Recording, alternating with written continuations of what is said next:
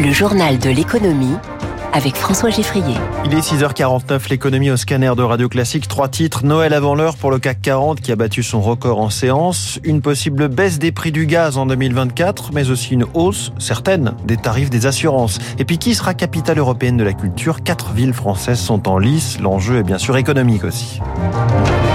Un record historique en séance pour le CAC 40, une touche à 7582 points avant de terminer la journée très légèrement dans le rouge, moins 0,11% à 7543. Le précédent record daté du mois d'avril. Depuis le début de l'année, l'indice star de la Bourse de Paris affiche une confortable progression de 16,5%. Certaines valeurs ont connu sur 12 mois un très beau parcours. Stellantis, plus 60%. En tout cas, ce nouveau sommet du CAC 40 est parfaitement logique selon Régis Béguet, associé gérant de Lazare Frères Gestion le marché s'attendait à ce que en 2023, on ait une crise énergétique, un ralentissement économique aux États-Unis, avec peut-être une inflation qui aurait eu du mal à baisser. Finalement, on a eu tout le contraire. On a eu une inflation qui baisse beaucoup plus rapidement que prévu, une absence de crise énergétique prolongée et une économie américaine qui résiste finalement pas si mal malgré les hausses de taux opérées par la Fed. Ça fait un ensemble de contre-pieds qui a provoqué cette très forte hausse depuis le début de l'année. Le CAC 40 en forme donc, grande forme générale des marchés financiers occidentaux depuis le début de l'année. On en reparle dans l'édito écho de François Vidal à 7h10. C'est le cas aux États-Unis, en Allemagne, en Italie, en Espagne. Seule la bourse de Londres fait exception. Si on revient à la seule journée d'hier, le Dow Jones a gagné un demi pour cent, le Nasdaq a progressé de 0,70%. À Tokyo, le Nikkei est en progression de 0,31%. L'euro vaut 1 dollar 0,790 et le baril de Brent est à 73 dollars, soit son niveau niveau le plus bas depuis six mois, depuis le mois de juin. Les marchés vont surveiller ce soir l'issue de la réunion du comité de politique monétaire de la Fed. On n'attend pas de baisse des taux. C'est comme toujours le discours de Jérôme Powell qui sera disséqué. Hier, l'inflation aux États-Unis a encore ralenti, 3,1% sur euh, le mois de sur un an euh, au mois de novembre, après 3,2% en octobre. Ralentissement beaucoup plus lent donc, hein, qui donne des arguments à la Fed pour ne pas bouger à court terme. En France, ça fait bien longtemps qu'on n'avait pas entendu parler de baisse de tarifs, surtout en matière d'énergie. Cela pourrait bien arriver pour le prix du gaz. Éric Mauban, cela reste à traduire sur les factures, mais la Commission de régulation de l'énergie a publié un prix repère pour le mois de janvier qui est bien en baisse. 92,76 euros le mégawattheure, soit 3,46 euros de moins. C'est un prix théorique, mais un prix repère qui fait figure d'indice de référence pour de nombreux contrats. Rappelons tout de même que ce prix de référence de la Commission de régulation de l'énergie établi pour janvier reste supérieur de 70% à celui de janvier 2020.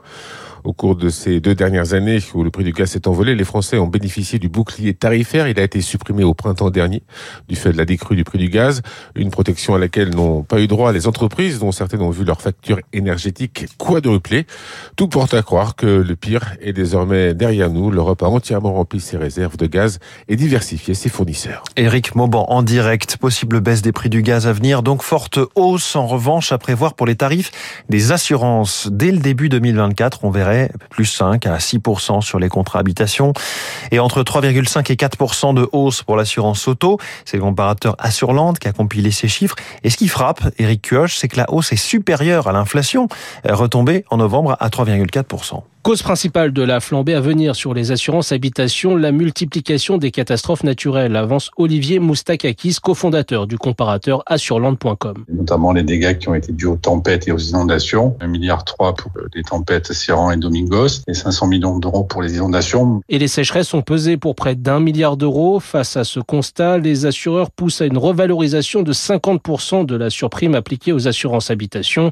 Celle-ci permet de financer le fonds catastrophe naturelle. Elle passe passerait de 12 à 18 Aujourd'hui, ça représente à peu près 27 euros par an. Là, ça passerait à 41, voire à 44 euros. Clairement, il y aurait un impact supplémentaire en termes de hausse. Les assurances automobiles, elles, sont plombées par le prix des pièces détachées qui ont bondi de plus de 10% sur un an, avant Cyril Chartier-Kassler, président du cabinet de conseil Facts and Figures. Toutes ces pièces de plus en plus technologiques coûtent de plus en plus cher. Et il faut voir aussi que le prix de la main-d'œuvre pour poser ces pièces augmente fortement. À l'époque, on avait des mécanos. Maintenant, il faut avoir de véritables ingénieurs. La hausse des tarifs ne devrait pas s'arrêter de sitôt. Canicules et sécheresses sont déjà annoncées pour 2024, tandis qu'avec la progression des véhicules électriques, les coûts des maintenances automobiles risquent de bondir. Éric Cuoche, aujourd'hui s'ouvre à Paris le salon de l'immobilier d'entreprise, un marché qui traverse une période difficile, renchérissement du crédit, activité économique ralentie, sans parler de l'organisation du travail chamboulée par le Covid et qui remet en cause l'immobilier de bureau.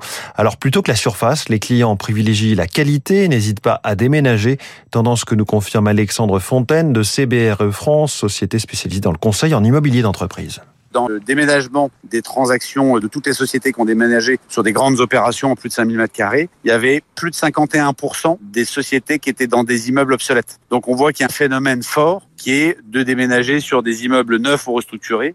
C'est sûr qu'aujourd'hui, les utilisateurs veulent le confort de leurs salariés et le fait d'avoir des extérieurs, des services, un immeuble bien placé, proche d'un transport, ça aide les utilisateurs à bouger. Ça, c'est une tendance qui va durer et perdurer. Les ventes d'Airbus en grande forme, 100 à 321 Neo commandés par le loueur d'avions irlandais Avalon. Il se dit aussi intéressé par 40 modèles du conquérant direct, le Boeing 737 MAX.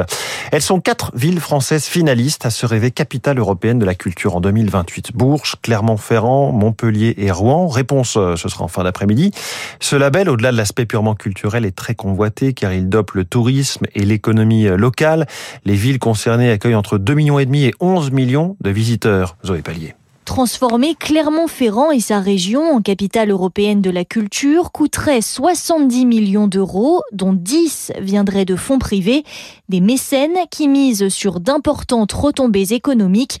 Claude Barbin, président de la Chambre de commerce et d'industrie du Puy-de-Dôme. Il y a eu un engouement très rapide de grandes multinationales comme Michelin et puis des toutes petites entreprises qui euh, ont pris la mesure de ce que ça représentait un euro investi dégagera 4 euros sur le territoire. Mais jusqu'ici, seule Lille a su profiter sur le long terme de son sacre. C'était en 2004 et depuis, l'association Lille 3000 organise chaque année un grand événement culturel. Jean-François Chounier, son directeur général. L'édition de 2022, c'est 1,8 million en chiffre de fréquentation, ce qui est évidemment considérable. Il y a euh, un pourcentage de touristes qui euh, ont fait de ces rendez-vous une destination spécifique, qui viennent régulièrement euh, pour la parade, mais aussi les grandes expositions. Fidéliser les touristes, mais aussi les sponsors. Depuis 2004, ce sont les mêmes, Auchan ou encore EDF, qui financent en grande partie l'opération.